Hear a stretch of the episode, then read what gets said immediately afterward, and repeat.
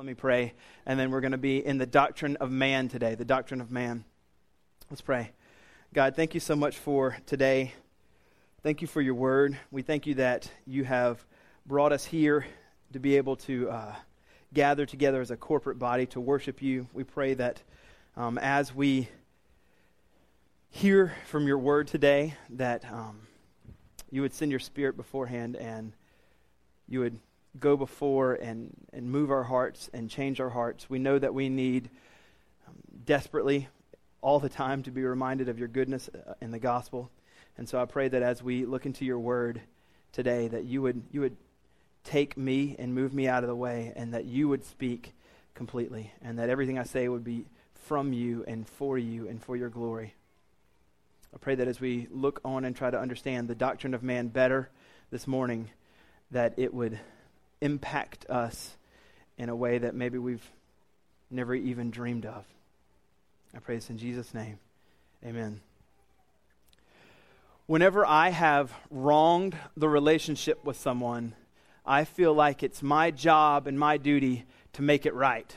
I feel like I'm the one that needs to go restore it. So in elementary school, whenever I'm out on the playground at recess, favorite subject, I pick up the dirt clod and I nail Tony in the side of the head I am the one that threw the dirt clod and decided to hit Tony in the side of the head with the dirt clod right in the ear. It's not Tony's job to say, come to me and say, you know, back then I was John, John, you, uh, you totally nailed me in the head with the dirt clod, so I'm going to be the one that's going to take the, the initiative to come over here and restore our relationship since you decided to hit me in the ear. No, like it's my job. Since I'm the one that threw it and thought it would be hilarious, I have now wronged the relationship. He's upset, and so it's my job to go and restore the relationship. And we know that this is the case as you go through. Perhaps it was middle school or high school, whenever you were old enough to look at the other person that's the other gender and say, well, that's interesting. I've never thought that they were cute or pretty or handsome before. I've always just wanted to, you know, whatever. Like now you think, oh, that's neat. And so you're in your first relationship and you're, you're a relationship novice. I mean, you have no idea what to say, what's appropriate. And you say, I can't believe you're wearing that or something, you know, well, that never really ends the novice part. But um, like you say something and you realize, oh no, I've wronged the relationship. And so now it's my job, since I've wronged the relationship, to go to the offended party and do my best to restore the relationship. As you've go, gone through marriage, I'm 15 years in, and I'm, I'm always messing up. I mean, it never ends. Like, not to try to make us depressed, but like that's just part of being who we are. Like we know as we go through life um, and we interact with people, you're going to continually say things, do things, and you're going to wrong the relationship, and you're the one that has to go take the initiative. I, have taught it to my children. I, I, I want them. I don't perfectly disciplined. I wish I could. But whenever I say something, you know, to the child where I should have said this that would be more gospel centered or maybe more um, kind or gentle or patient uh, and anger because people saw it and I'm embarrassed and I'm a sinful, prideful person. I say something fast and then they say, Dad, but you say you're not supposed to do that. You said that you're supposed to do it this way. You shouldn't. And so I'm like, why do you know all these things, child? And so like all of a sudden, I'm, I'm, but I'm the one that did the wrong thing and I have to go to the child and say, Daddy messes up. Daddy's sorry. I need to restore. And just as I've got five, so let's say, you know, child four hits child two or child one, three, whatever. If they're the ones that does it, I, I make them go and restore the relationship. And this is, we know this. This is intuitive in us that if I've done something, your parents have driven it into you perhaps, or um, society has taught us that whenever I wrong the relationship with someone else, I've got to go and do everything I can to try to restore it.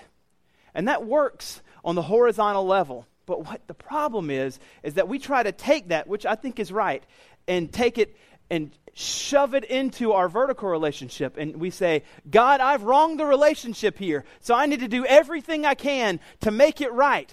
But if you do, that's religion, and that's not the gospel. Religion is, I have wronged the relationship with God, I feel like I have to restore it. The good news of the gospel is, I have wronged the relationship, God restores it. And man, it is just so hard it is so difficult for us to grasp that, to believe that, to trust that, to really accept it. Because all we want to do is like, surely there's something I can do. Maybe I can do this or I can do that. I can be nicer to that person. I can pray more often. As long as I start doing these lists for you, God, certainly you're going to be more happy with me. I'm going to do what I need to do to make it right. I've messed up. But the gospel says God is the initiator and the one who comes down and restores the relationship with us, that we don't do it. And as a matter of fact, we're incapable of doing it. We can't restore the relationship all of it's made possible through Christ. But the good news is, is that God, even though we couldn't, decided that because He loves us so much, that He is going to restore the relationship with us. And this is perfect example of the very first time it ever happens is right there in the very beginning in, cha- in Genesis chapter 3. We'll be in Genesis 2, so if you want to you know, open up to Genesis 2, you can. We'll be there in a minute.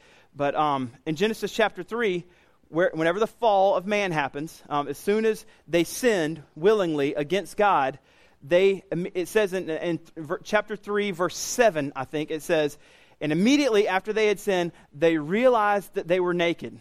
And this was actually their, it says their eyes were opened and they realized they were naked. Now, this is a huge thing. They didn't know this before because it said at the very end of chapter 2, right after God joined them as husband and wife, it says they were naked and they were not ashamed. And all of a sudden, as soon as their eyes were open and they died spiritually and they realized they had sinned against God, it says that they realized they were naked and they went and tried to cover themselves.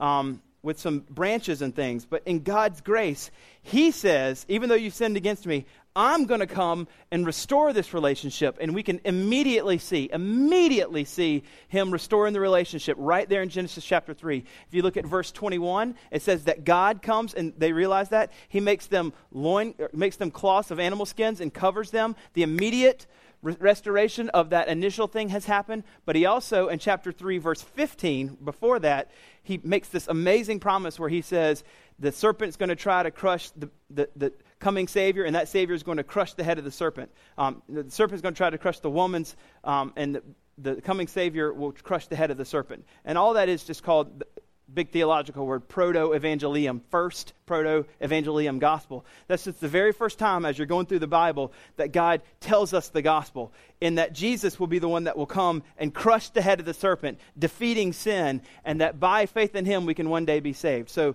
in chapter 3, as soon as the relationship is broken and been wrong, God immediately, He's the one that comes and restores it through acts of common grace by giving them the clothes in 321 and the promise of the gospel of the Savior that would restore all things in 315.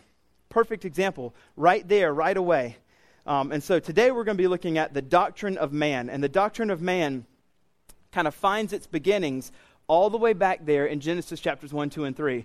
We're going to look at a little bit primarily in 2 today. But the main thing that I want us to kind of get, this won't be on the screen, but the main thing I want us to get and understand when we're talking about the doctrine of man is that God has chosen to save man for his glory, to make us a part of his people, to make us as a part of his people, to be a part of his church. And as we're a part of his people and a part of his church, he wants us to grow in holiness. This is one of the key points, one of the main things I want us to understand as we're looking at the doctrine of man. And as we're looking at the doctrine of man, as we experience life ourselves, maybe you're you know, in high school, maybe you're in college, maybe you're just recent graduate or whatever, immediately you start asking yourselves questions like, why am I here? What's the purpose of, of, of, existing? All men ask this question. The doctrine of man answers these questions. Why am I here? Where does this guilt come from whenever I do things wrong? Hopefully, you're still experiencing that. Where does this guilt come from? Or maybe even more powerful, the concept of love is incredible but the emotive feelings that love, um, when it's rushing around inside of me that I feel towards people, where does that come from?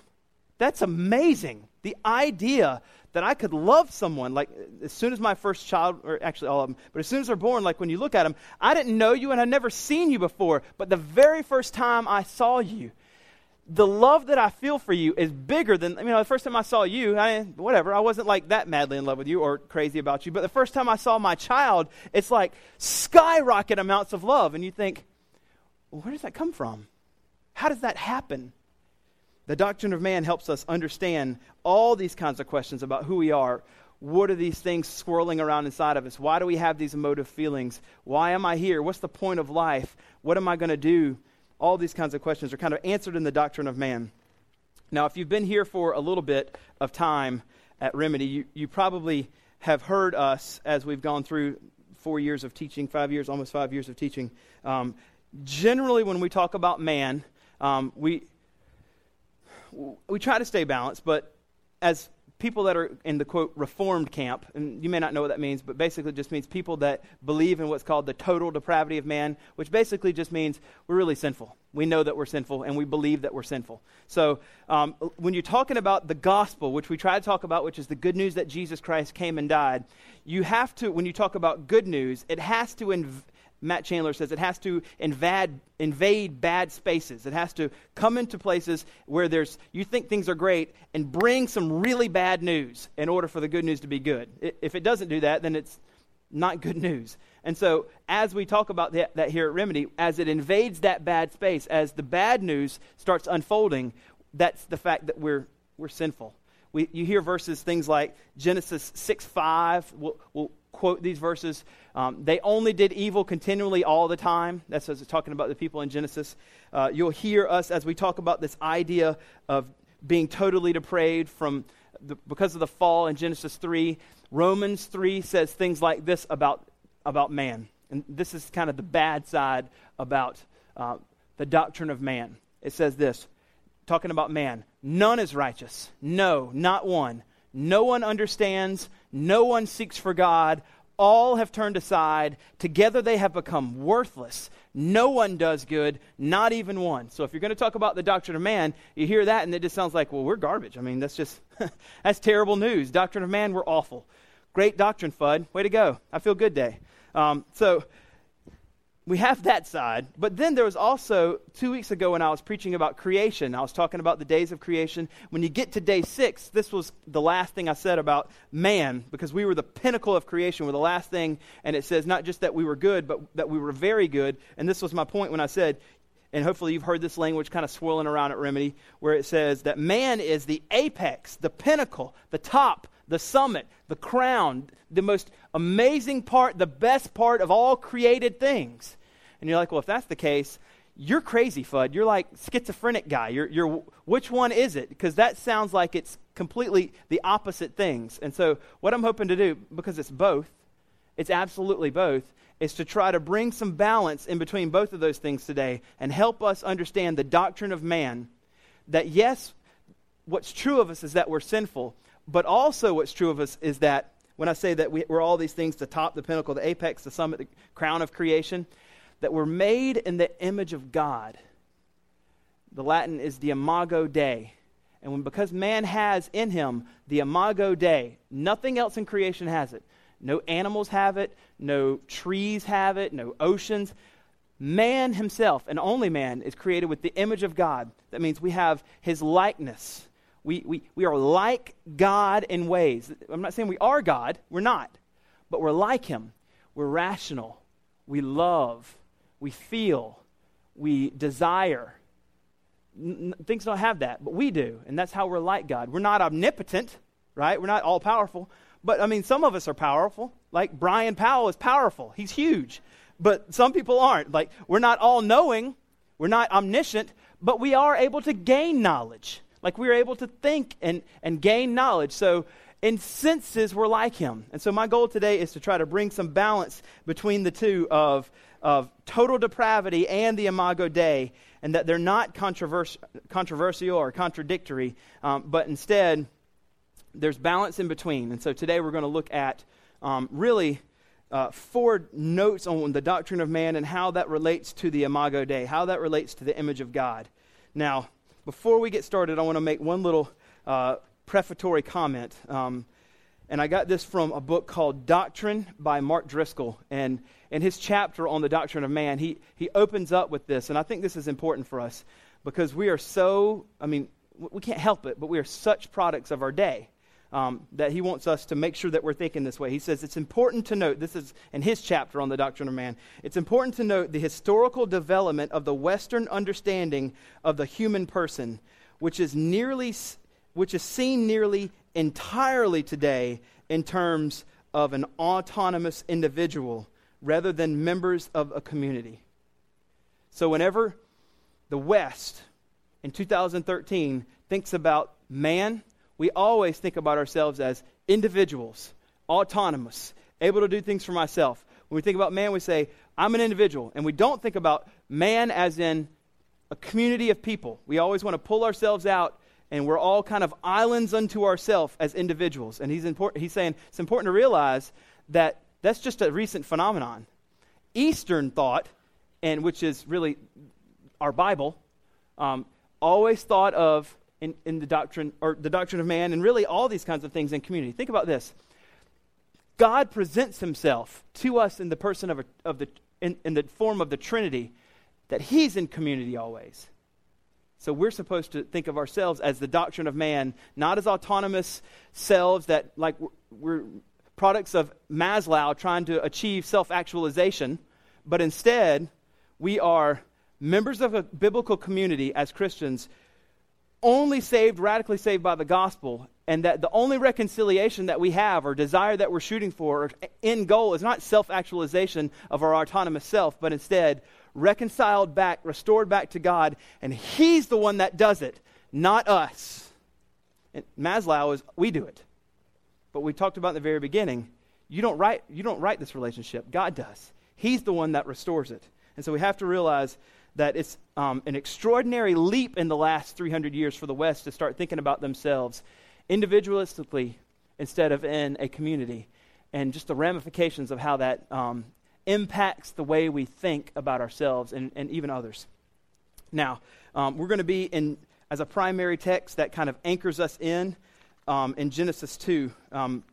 Back whenever we started this doctrine series, I don't know when it was, like two months ago or so, Jack started with the doctrine of the word. And as he started, he said, There will be some weeks when we're doing a doctrine that I can teach that entire doctrine in one specific passage. And he did that week. He talked about the doctrine of the word, and he did it all from 2 Timothy 3 uh, 14 through 17 or so. And he, he made some some key points about what we believe about the doctrine of the Word of the Bible from that particular text. But sometimes we can't do that. Like last, I don't know, three weeks ago or four weeks ago, and I talked about the Trinity. There's no verse of Scripture on the Trinity, it's just a concept inside of the Bible. And so we had to use different verses to be able to talk about the Trinity. And today, that's going to be the case. I'm going to talk about the doctrine of man, and I'm going to use some different texts to kind of make my four points. However, I want to start with one particular text as my foundation in Genesis chapter 2. And so, in Genesis chapter 2, where we are, starting at verse 5, um, what's happened in Genesis chapter 1 is God's given this really big overview of creation over the six days in chapter 1.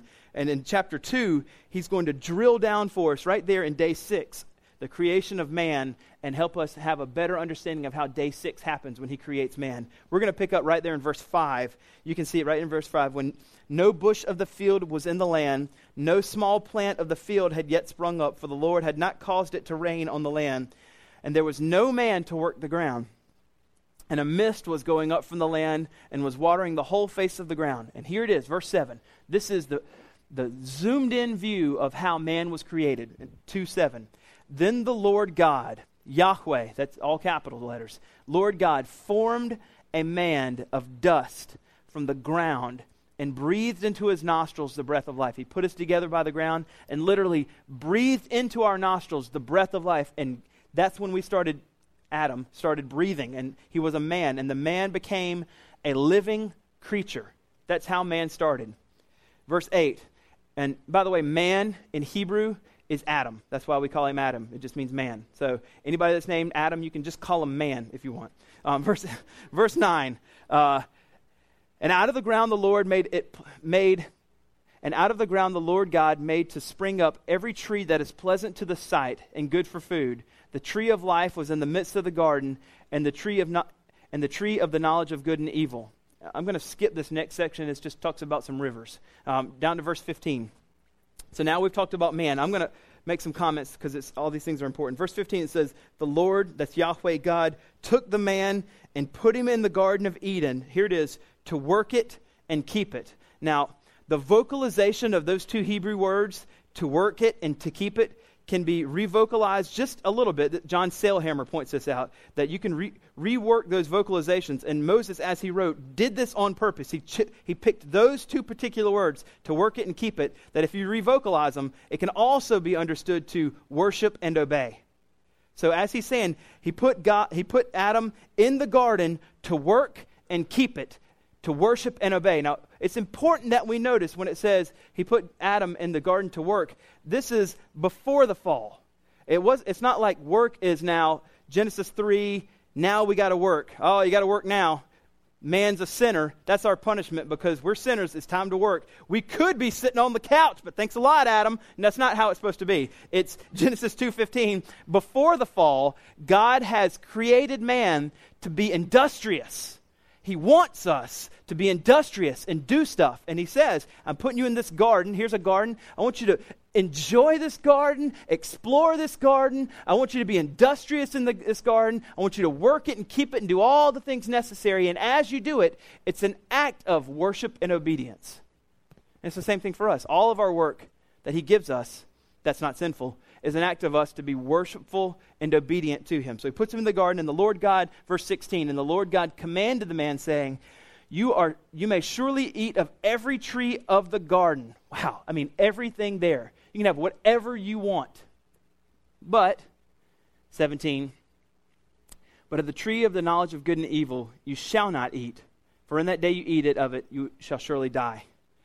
So, there's all kinds of trees everywhere. And he's like, one rule, Adam. One rule. You can do whatever you want in this garden. Only one thing you can't do is eat this tree. That's it. You can have all the rest. It's like putting my child in and say, you can do everything you want, but don't do this one thing. And it's not that great. Look at all the other stuff. What are they going to do? Like, that's, that's, the first thing they're going to do. Um, so, my point is this as God put man in there, there's also a sense in which he told them, There's commands I want you to keep. We see that. Don't do this. That's a command. And so, um, God, as we're made in the image of God, gave us commandments even before the fall that he wants us to keep. Now, um, the first thing that I want you to see, if you look back with me at 126, should be on the same page, hopefully. 126, and this is kind of the, the 30,000 view picture of creation. 126, when, that, when all that happened and when we were created, and Genesis 1 says, Then God said, Let us, the us is plural Trinity, let us make man in our image after our likeness. So we know that when that happened in Genesis 2, that we were created in the image of God. Man was created, as it says, in his likeness, in his um, representation and in his representation, it means also that we literally, as man, represent God. Like we, in some ways, represent God here on earth, showing people what God is like. Um, even unbelievers do that in some senses. Obviously, Christians can understand the worldview of how that fully should be, should be done. So, anyway, the first thing I want us to see then is this the doctrine of man teaches us this, and the Imago Dei teaches this. First thing is man is made in the image of God.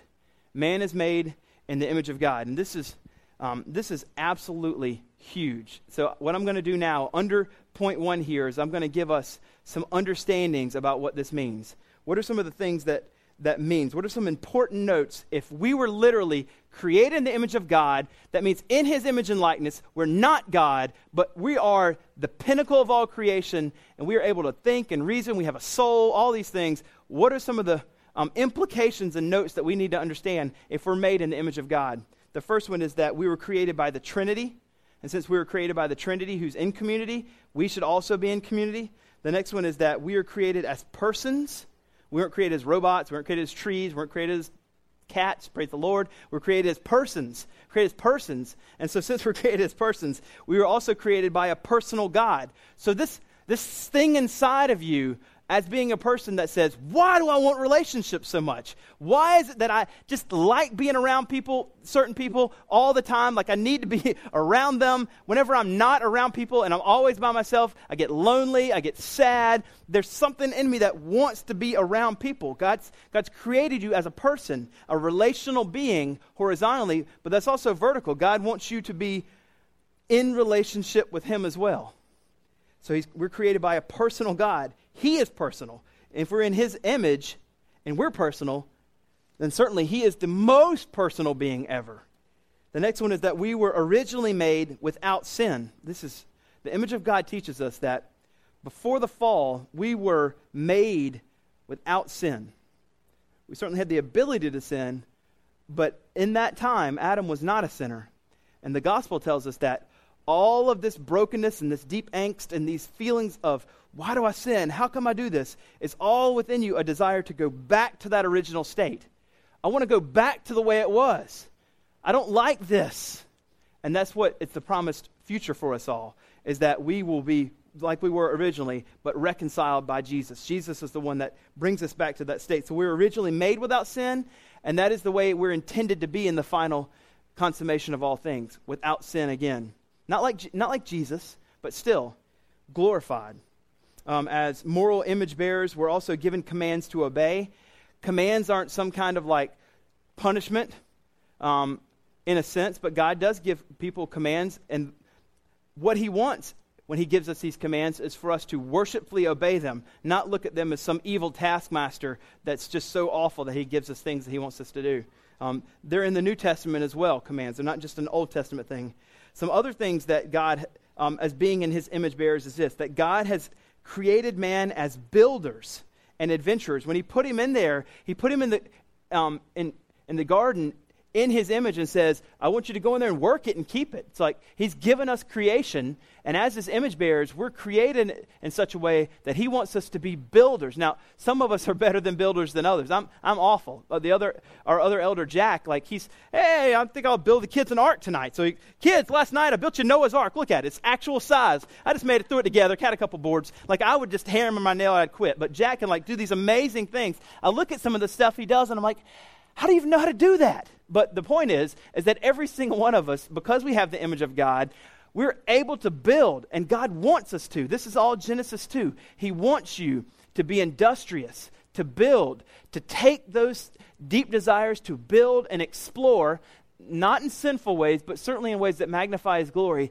and use those gifts as, as much as you possibly can. The image of God teaches us to be builders and explorers of this good creation that He's given to us. The next thing that the image of God shows us is that God created us to be reproductive people. And so, since we're reproductive people, we know that He wants us to have children. The first thing He tells uh, them is, Be fruitful and multiply in Genesis chapter 1. And so, this also explains if we're made in the image of God and we produce children that are in the image of God, and people and everybody is made in the image of God, they all have dignity, they all have value, they all have worth. And so, since every created person has dignity, value, and worth because they have an image of God, there's just something inside of it. I'm not, I'm not trying to be political here. I, I, I shy away from political things. But there's no doubt that all of us inside of us know, well, then I'm supposed to protect people. I'm just supposed to protect people, alive that are elderly or the unborn because they all have dignity, value, and worth because they're made in the image of God. And being in the image of God is something amazing because it's God. The next thing that being made in the image of God means um, is that uh, God has created us also to be creative. Some of you are quite gifted when it comes to the arts, whether it's um, doing drawings or playing music or whatever. I mean, I'm quite in awe of those that can do those things. I, I, I, can't do anything, and it's very frustrating. I try to, and like I talk to you, and like, hey, you just do this in your head. Just just draw what's in your head. And I draw, you know, scratches, and it looks awful. And I'm like, I can't do it.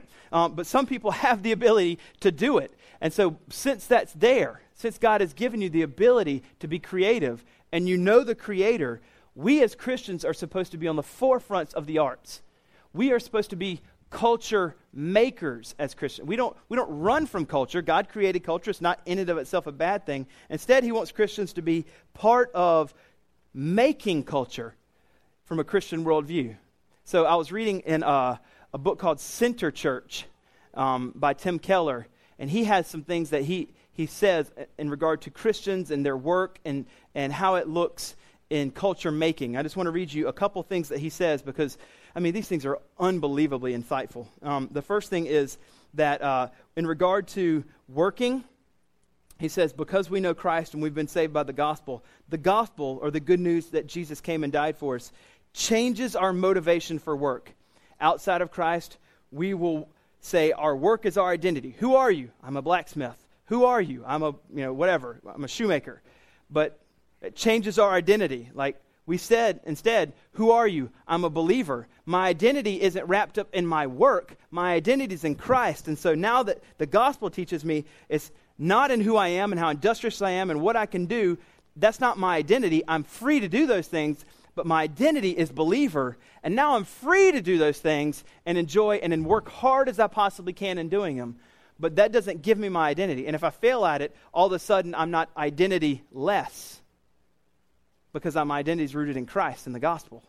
The next thing that um, this idea of culture making and works, this is all still under number one. I know I'm killing you, but it's still all number one. Um, is that it changes our conception of work in that um, any and every profession that's not sinful contri- that contributes to the flourishing of humans is a good job. So I have to throw in that caveat that when I say any and every profession that's not sinful, because like hitman are not contributing to the flourishing of man, um, and and they certainly I don't think as a God honoring profession.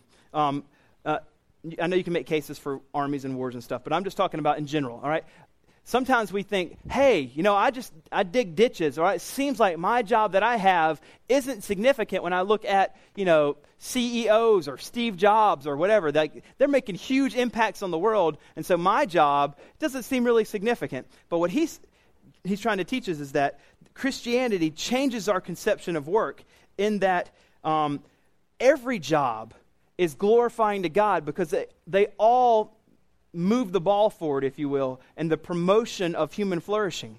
And so every job, every job is important. I said this in first service, but I'm going to say it again. Even stay at home moms. If you don't bring home a dollar to your family, you are certainly promoting the flourishing of humans. And it's absolutely key and important and it changes your conception of work. You don't think to yourself, unless I make money, I'm not contributing and God's not pleased. No, no. Every job that we have is pleasing unto the Lord. The next thing is um, also the gospel as Christians, as we work hard, it teaches us that we're to operate in the highest ethical standards. Christianity teaches us that whenever we're there, we show up on time, we work hard the whole time, we don't leave early, we don't gossip about the people that don't do that, we don't steal the stapler, we don't take their pencils, we buy our own stapler. Like it's, I, he's paying us, I can buy my own stapler. I don't need to take it because you don't give me enough money. Like that's not how it works. Instead, we get there, we work hard. As this is what it teaches us. We do what's asked of us. We we don't talk bad about the people that don't. And as Christians, that's how we're supposed to work. We we work hard. We're industrious and we have the highest ethics when it comes to it. So, salesmen, we operate as, a, as Christians on a Christian ethic. Um, even in capitalistic society where you have fluctuation on your margin that you can make, you do that in a Christian way. You don't just hose people to see how much money you can get out of them. We have to, as Christians, even in our society, have the highest ethical place, uh, standards when it comes to integrity of work. Um, another thing in arts and culture making is this this is the last one is that the gospel is the basis for reconceiving the very way in which our work is done. Instead of doing work in an idolatrous way that gives us glory, like, oh, you're so good at accounting. Look at you. You keep all your debits on the left better than anybody and right on the credits. Look, look at you. You are the most amazing. You use a pencil every time. You erase perfectly you are the best accountant. You do accounting to the glory of you. No, that's not how it works. All of our work that we do is to the glory of God. We do all of our work to the glory of God. The way that we do our work is not for the glory of ourselves. Our identity isn't wrapped up in our work, but even the way that we do our work is also done to the glory of God, for His glory and not ourselves. It advances um, renewal and reform, and also, of course, um, brings us closer to God and restores the relationship as we are obediently walking out that image of God that's in us. It's the very last one um, about being created in the image of God. Being created in the imago Dei, the image of God, means that we're also to live as Christians, the other word, Latin, coram Deo, before the face of God. The image of God means that we always live before the face of God. In other words, we are always, as Christians, living in His presence, living in the presence of God. There's not like a place in creation that you can go, you can say, Where's that? The place where I'm out of the presence. Oh, here's the closet of out of the presence of God. I'm going to go in here for a little while and do all my sinful stuff. Like, that's not how it works. Being created in the image of God, and that's everybody, means we live coram deo, before the face of God. So, therefore, we're created to live all of our life in the presence of God, under the authority of God, by the word of God, and for the glory of God.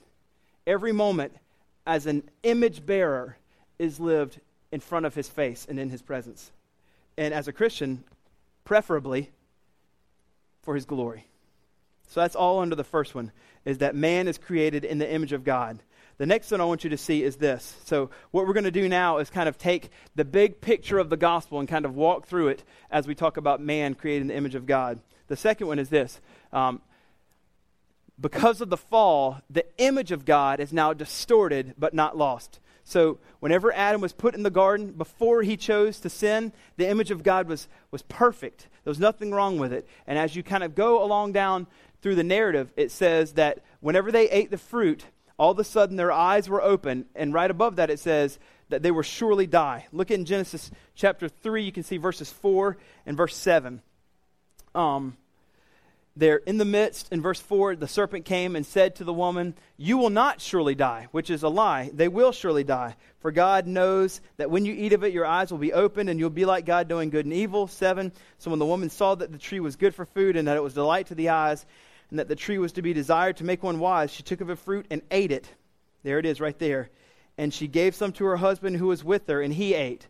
That's the fall. That's where all of a sudden that perfect image of God became distorted. They immediately, right there, disobeyed a command of God, and it just affected them completely. And it says in verse 7 Then both of their eyes were open, and they saw that they were naked, and they tried to sew some fig leaves together and make for themselves loincloths. And as I said, if you look at 321, where God restores it, and the Lord God made for Adam and his wife garments of skins and clothed them. That's, that's that picture of him restoring the relationship in the immediate sense, of course, with Christ in the, in the future sense.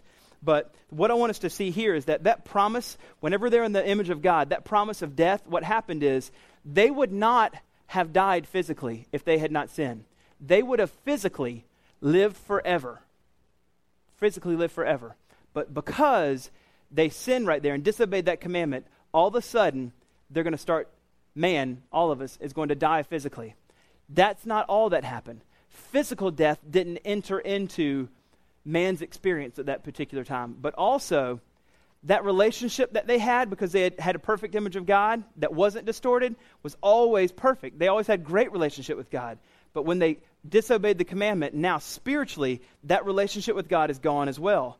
And it says that they also, in the Bible, spiritually died. So this moment, they, they will now physically die, and all of us experience that. And also, they spiritually died at that moment. And so, since all of us are offshoots or um, children of Adam, as soon as we're born, we're automatically born spiritually dead. We're just dead as soon as we're, we're, we're born. And then, because we're spiritually dead, we willingly choose to rebel against God's laws because we have this corrupt human nature, this corrupt image of God. And so, we just choose to do it. And we stay spiritually dead unless we trust Christ. And then, we're on that path towards restoring completely the image of God. I'm getting ahead of myself with number three. But right here, because of the fall of the image of God, now it's all distorted, but it's not lost. So when we sin, they didn't take the image of God and kind of rip it out and say, You're on your own.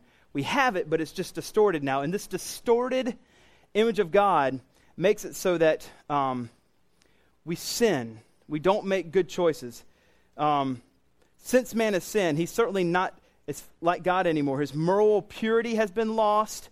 Um, he doesn't reflect God's holiness perfectly. His intellect now has been corrupted by falsehood and misunderstanding. His speech now will no longer continually glorify God as it did. This is all. This is how Adam operated and lived before the fall.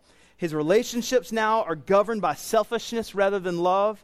Um, and though man is still in the image of God in every aspect of his life, in some parts um, now of his life has now been distorted and lost because of it. Ecclesiastes 7 9 says it this way 729, I should say. 729 says, um, See, alone I have found that this God, I'm sorry, see, I'm having trouble reading today, right? This is terrible. Um, hooked on phonics didn't work. See, this alone I found that God made man upright. So when God made man, he made him perfect. His image was perfect. He made him upright. And then it says, because of the fall, um, now they have sought out many schemes, or some translations might say devices. And just this means now because of the fall, they go seek out all kinds of sin. So the second point is that because of the fall, the image of God now is distorted in us. It's distorted. Um, so, this distorted image of God that we experience is also not just known by Christians, but everybody. Uh, I follow Jim Gaffigan on Twitter.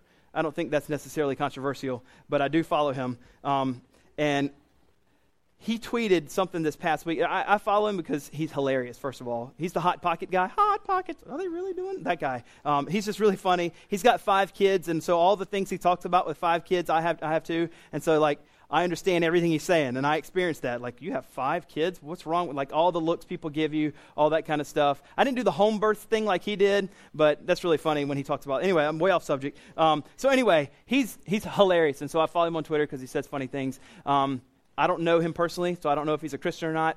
But he said something this past week that uh, I thought was pretty insightful. This is what he said. I think he's trying to be funny, maybe, but he said this Sometimes I think it's less that I'm busy and overwhelmed, and more that I'm just bad at being a human. Now, if he's not a believer, the common grace of God has led him to realize that this is the experience of us all. We're all bad at being humans. And so I thought, well, I'm going to write a blog to Jim Gaffigan. So this is my blog that I wrote to Jim Gaffigan. Back to him, I don't think he'll ever read it, but I said, interestingly enough, um, what Jim Gaffigan, I'm kind of picking up in the middle, what he's saying is not just funny, but deep and true. Without realizing, he has stumbled upon a deep, deep biblical truth. This is all helping us understand that distortion of the image of God now, is that it makes us bad at being humans. Um, namely, that we are incapable of living a life that's good. None of us are good at being a human. In fact, the Bible says that being bad at a human is actually being spiritually dead. This is the common grace of God that led Gaffigan into this truth. If he's not a believer, I don't know. And when he tweeted this, many of the people kind of wrote back replies and re- they retweeted it, and they kind of saying this because they resonate with what, they are, what he said. They're saying this is something that they experience as well. We all experience it, every single one of us, no exceptions. And then I write, all right, there's got to be an answer. I said, there is an answer the answer, the solution, the remedy. I thought that was funny because it's Remedy Church. Um, is only Jesus Christ. Jim Gaffigan, I'm bad at being a human too.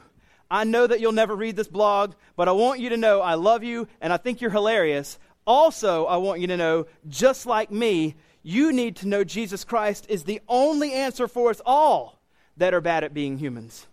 He's the only one that can satisfy your soul. He's the only one that can make you whole. He's the only one that can make you the kind of human that you want to be. How does he do that? Because you get his perfect humanity, in other words, that restored image of God, back to you and counted to you as yours through faith in him. His righteousness, his goodness and His perfection are all yours in Christ. And this is what I think is the most beautiful part about this um, the truth. One day in heaven, we will all receive a new perfect human body. And then, in heaven, finally, all of us will finally be good at being humans because of the best human ever, Jesus. Man, that's such good news. That's such good news. Because of Christ, he is going to restore this completely. This distorted human being. Praise God, He didn't remove it away from us completely and leave us on our own devices. But even though it's distorted, He's given us Christ, which puts us on this path towards restoring that image of God. That's my third point is this.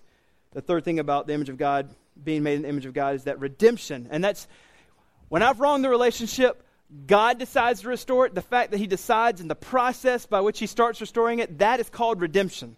And so, redemption, or God restoring the relationship, is the progressive process of Christ recovering more of God's image. Now that it's distorted, we all realize it's not like now I'm a Christian, I live perfectly. I never sin. Everything is right. Like that's not the case. Like we all know that. And it's very progressive. It doesn't happen overnight. It will it will take the rest of your life. And when finally you're in heaven, it will be per- perfected. But now that we're in Christ, if you're in Christ, that distorted image of God starts being renewed and restored back unto Him. It's recovering more of God's image in you. Um, the verse that I think that highlights this best is 2 Corinthians 3.18.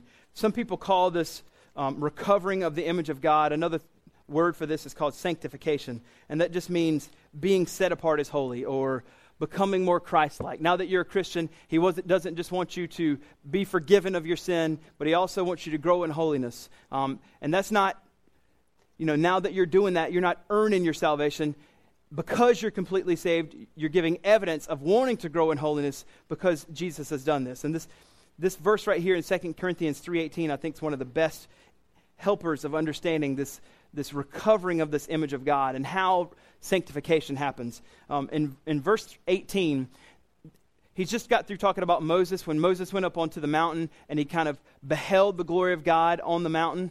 Um, when he came down, he was like really, really white, like whiter than me, like really, really white. And he was so white that people were like, You're so, we can't even see. Like, you're, you're glowing here, Moses, because he had been in the presence of the Lord. And so, Paul, he's looking back at that story and he's saying, That's the same thing. Like for us, when we behold the glory of God, we also start becoming more like him. And people see that in us. Look what, look what it says.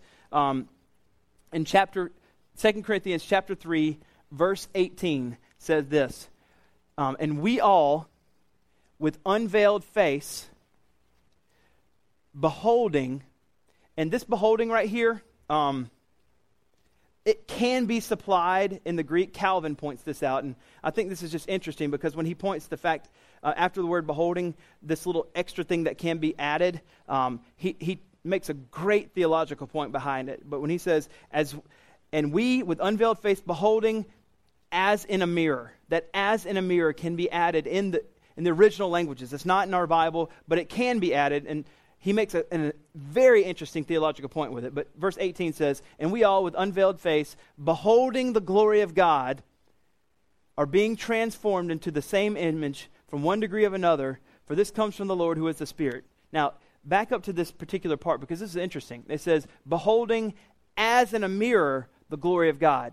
Now, when I look into a mirror, like you, I see myself, right? But he's saying to understand this, to understand sanctification as possibly well as you can, when you look into a mirror, um, you're not necessarily, when you're looking and beholding the glory of God, instead of looking up into the heavens, instead of trying to look out and figure it out where it is, you're actually looking in the, to a mirror. And generally, when you look into an actual mirror, you see yourself. But he's saying, beholding as looking into a mirror the glory of God. So as you look into the mirror, instead of seeing yourself, you're actually seeing the glory of God, which has been given to you because of the Holy Spirit inside of you.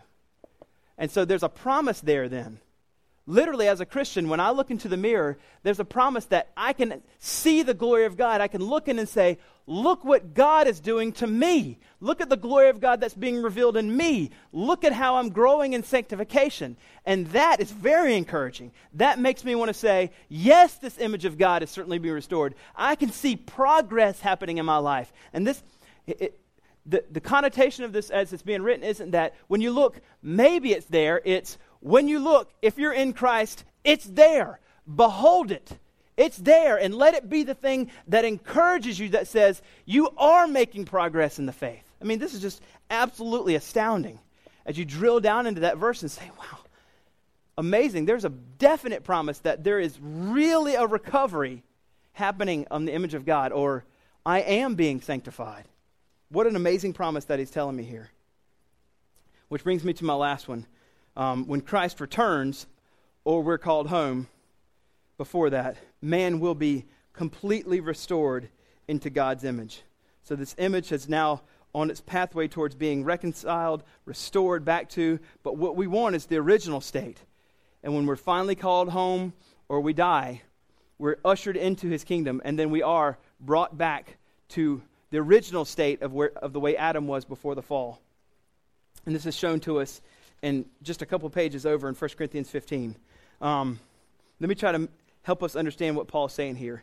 How, how certain are you that you're a human being? you're like, Fudd, what are you talking about? Of course I'm certain. I'm not sure about these guys, but I'm pretty certain about myself. I feel stuff. I feel stuff. Well, that's the, that's the argument that Paul is trying to make here, in that as absolutely certain that you are, I know I just messed up some of you, like, I don't know now, am I? Um, that's the whole thing I got to study now. But my whole, my whole point is, as certain as you are, you don't need to question that, you are. As certain as you are that you're a human being, as absolutely certain as you are, Paul says, because that's so certain, the fact that you will be glorified is just as certain. Look what it says here in 1 Corinthians 15. I, I, wrote down 49, but we'll start in 45 and we'll, we'll trace his argument. Look what he says in 45. Thus it was written, the first man, Adam, became a living being. The last man, that Adam, that's Jesus, um, became a life giving spirit. So he's trying to help us see. Adam became a physical body, Jesus became the life giving spirit, the, the spiritual body. Verse 46 But it is not the spiritual that is first, but the natural. So Adam came first, then the spiritual Jesus. Verse 47 The first man was from the earth, the man of dust. We read that already in Genesis 2. The second man is from heaven. So Adam was formed out of dust, Jesus came from heaven. Verse 48 As was the man of dust, he is a human, so also are those who are of the dust. And as is the man of heaven, so also are those who are of heaven. We're absolutely certain that we're human and that we're from the dust. And if we're in Christ, so as so when he says, so as the one that is from heaven, those that are from heaven, if we're in Christ, just as sure as Jesus is completely restored back to and is Christ in heaven, those that are his will be restored back to and be in heaven with him. Look, and he finishes it with 49. Just as we have been born the image of the man of dust, we shall also bear the image of the man of heaven. Promise right there. Your image of God will be just as sure as Jesus is in heaven and is perfected. We will be restored back into that perfected image of God status. I mean, that's just amazing. The promise is right there in the scriptures that this is going to absolutely happen. As sure as we're human right now, and Jesus is God perfected up in heaven, we will be restored into that one day whenever we're finally taken home or Christ calls us home or we die. The image of God will be restored. So, as we're looking at the image of God, I didn't want to just harp on the fact that we're radically sinful and terrible, but also bring some balance with the image of God and what are all the implications of what that means. So now I just want to end with a couple applications and then we'll be done. So, what does it mean then if you're going to, before Jesus calls you home, hopefully the Lord gives you lots of years here, um, what does that mean then? What does the image of, ma- or the, the doctrine of man mean then for me in everyday life, specifically how that relates to being made in the image of God? The first one is that we, we image God or we understand the image of God in us by connecting with Him in an informed, passionate way through repentance of sin and believing in Jesus and living an ongoing life of humility and repentance. So we realize that we couldn't restore the relationship, that He is the one that did it. He restored it by sending Jesus. And so our life is um, shown out to be now a life of humble repentance, gracious gratitude that He would be so willing to come and make this relationship right. The image of God teaches us that because it was marred and now it's being restored. The next one is this that we also image God by, we, we show that we understand this image of God inside of us by accurately following the example of Jesus, where he's by, by submitting to people. So, since he submitted to the will of the Father, we image God best by also submitting to the authority structures that are around us. So, as citizens, we submit to our government. As children, they should submit to their parents. As employees, you should submit to your employers. All the structures around you, we image God best by submitting to these um, structures that God has put around us. Wives would submit to their husbands, children should submit to their parents. Church members, if you have joined as a member, you are putting yourself willingly, not begrudgingly or being forced, but yet, yes, I want to be a member of this church. Then you're saying, yes, I also want to submit to the church leadership. Um, we image God best by submitting to the, to the authorities that have been placed over us by Him. The next way that we image God best is by advancing his kingdom. And as we advance his kingdom, demonstrating his justice. Um, and as we demonstrate his justice, that can be by evangelization. You need to be reconciled back to God. God's put all of his righteous justice on Jesus for you. You can be completely forgiven of sin. But that can also be done in social justice. Um, we have to be careful, that's not the gospel. But certainly, we image God best also by fighting against injustice in this world. So, some of the best things that Im- image bearers can do is fight injustice, like sex trafficking or name all the injustices in the world. They're, they're everywhere. Image bearers fight injustice. Um, we work for justice and mercy, not against it. Next thing about being an image bearer is that we respect all life. Image bearers should respect all life and do everything they can to protect and make right um, the sick or the elderly or the oppressed or the weak or the unborn. I guess you can't necessarily change the elderly, they're going to keep getting old. But the rest, we certainly can go and we can try to do something. We can protect the elderly, we protect the sick, we protect the oppressed. Christians really missed the boat on this five, 50 years ago in America, 100 years ago, especially in America when it came to slavery. The oppressed, Christians should have been on the forefront of protecting them. And they missed out. They missed out. Some Christians were. I don't want to say they all missed out. But Christians have to live um, as image bearers, respecting all life, the elderly and the unborn. That's the way we image God the best. The next way we image God best is by, and this is so huge. I talked about this in the very beginning, refusing, refusing to allow ourselves to live as autonomous selves, but instead putting ourselves in community. God, the Trinity, is in community. And we image God best by being in biblical community, not by being autonomous islands all by ourselves, saying, I got this, I can do this. And lastly, is this the way we image God best is as Christians, and any really image bearer, but certainly Christians, we suffer well. Christ Jesus our Lord suffered well, who is in the image of God. So when real trials of pain come, when real trials of loss come, when real hardships come and hurts come, I'm not discounting them whatsoever. Those are real. And because they're real, we shed real tears in the midst of pain but also as his followers and his image bearers, we suffer well.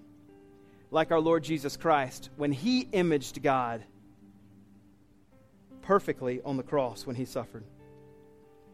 He imaged as he was the one that took the initiative to restore the relationship with us by absorbing, as we're supposed to be the ones that are to go out and fight against injustice, he's the one that took all of the justice of God on himself at the cross. Just as we're supposed to go out and submit to the authority structures, he imaged the Lord by submitting to the will of the Father when he received all the righteous justice of God put on him instead of us at the cross, providing for us a way now to be reconciled back to God through faith in him. The image of God is an amazingly gospel centric doctrine, doctrine, showing us that just because the image of God is there and it's been distorted, that Christ from eternity past has always had a plan to restore us. And it was not up to us to restore it. Praise God. Because all I want to do is take the initiative and do it. But we can't. But God, out of his infinite love, because he created us in his image, way more important than any other created thing, took the initiative and, listen, pursued your heart. Not the person beside you, not the Christian that you think's awesome, your heart. God came and restored you back. He took the initiative because he loves you more than you could ever conceive and made everything right through repentance and faith because of his mercy. what an amazing reason to worship. What an amazing reason to worship and obey this great Savior we have. So, wherever you are, I just invite you to.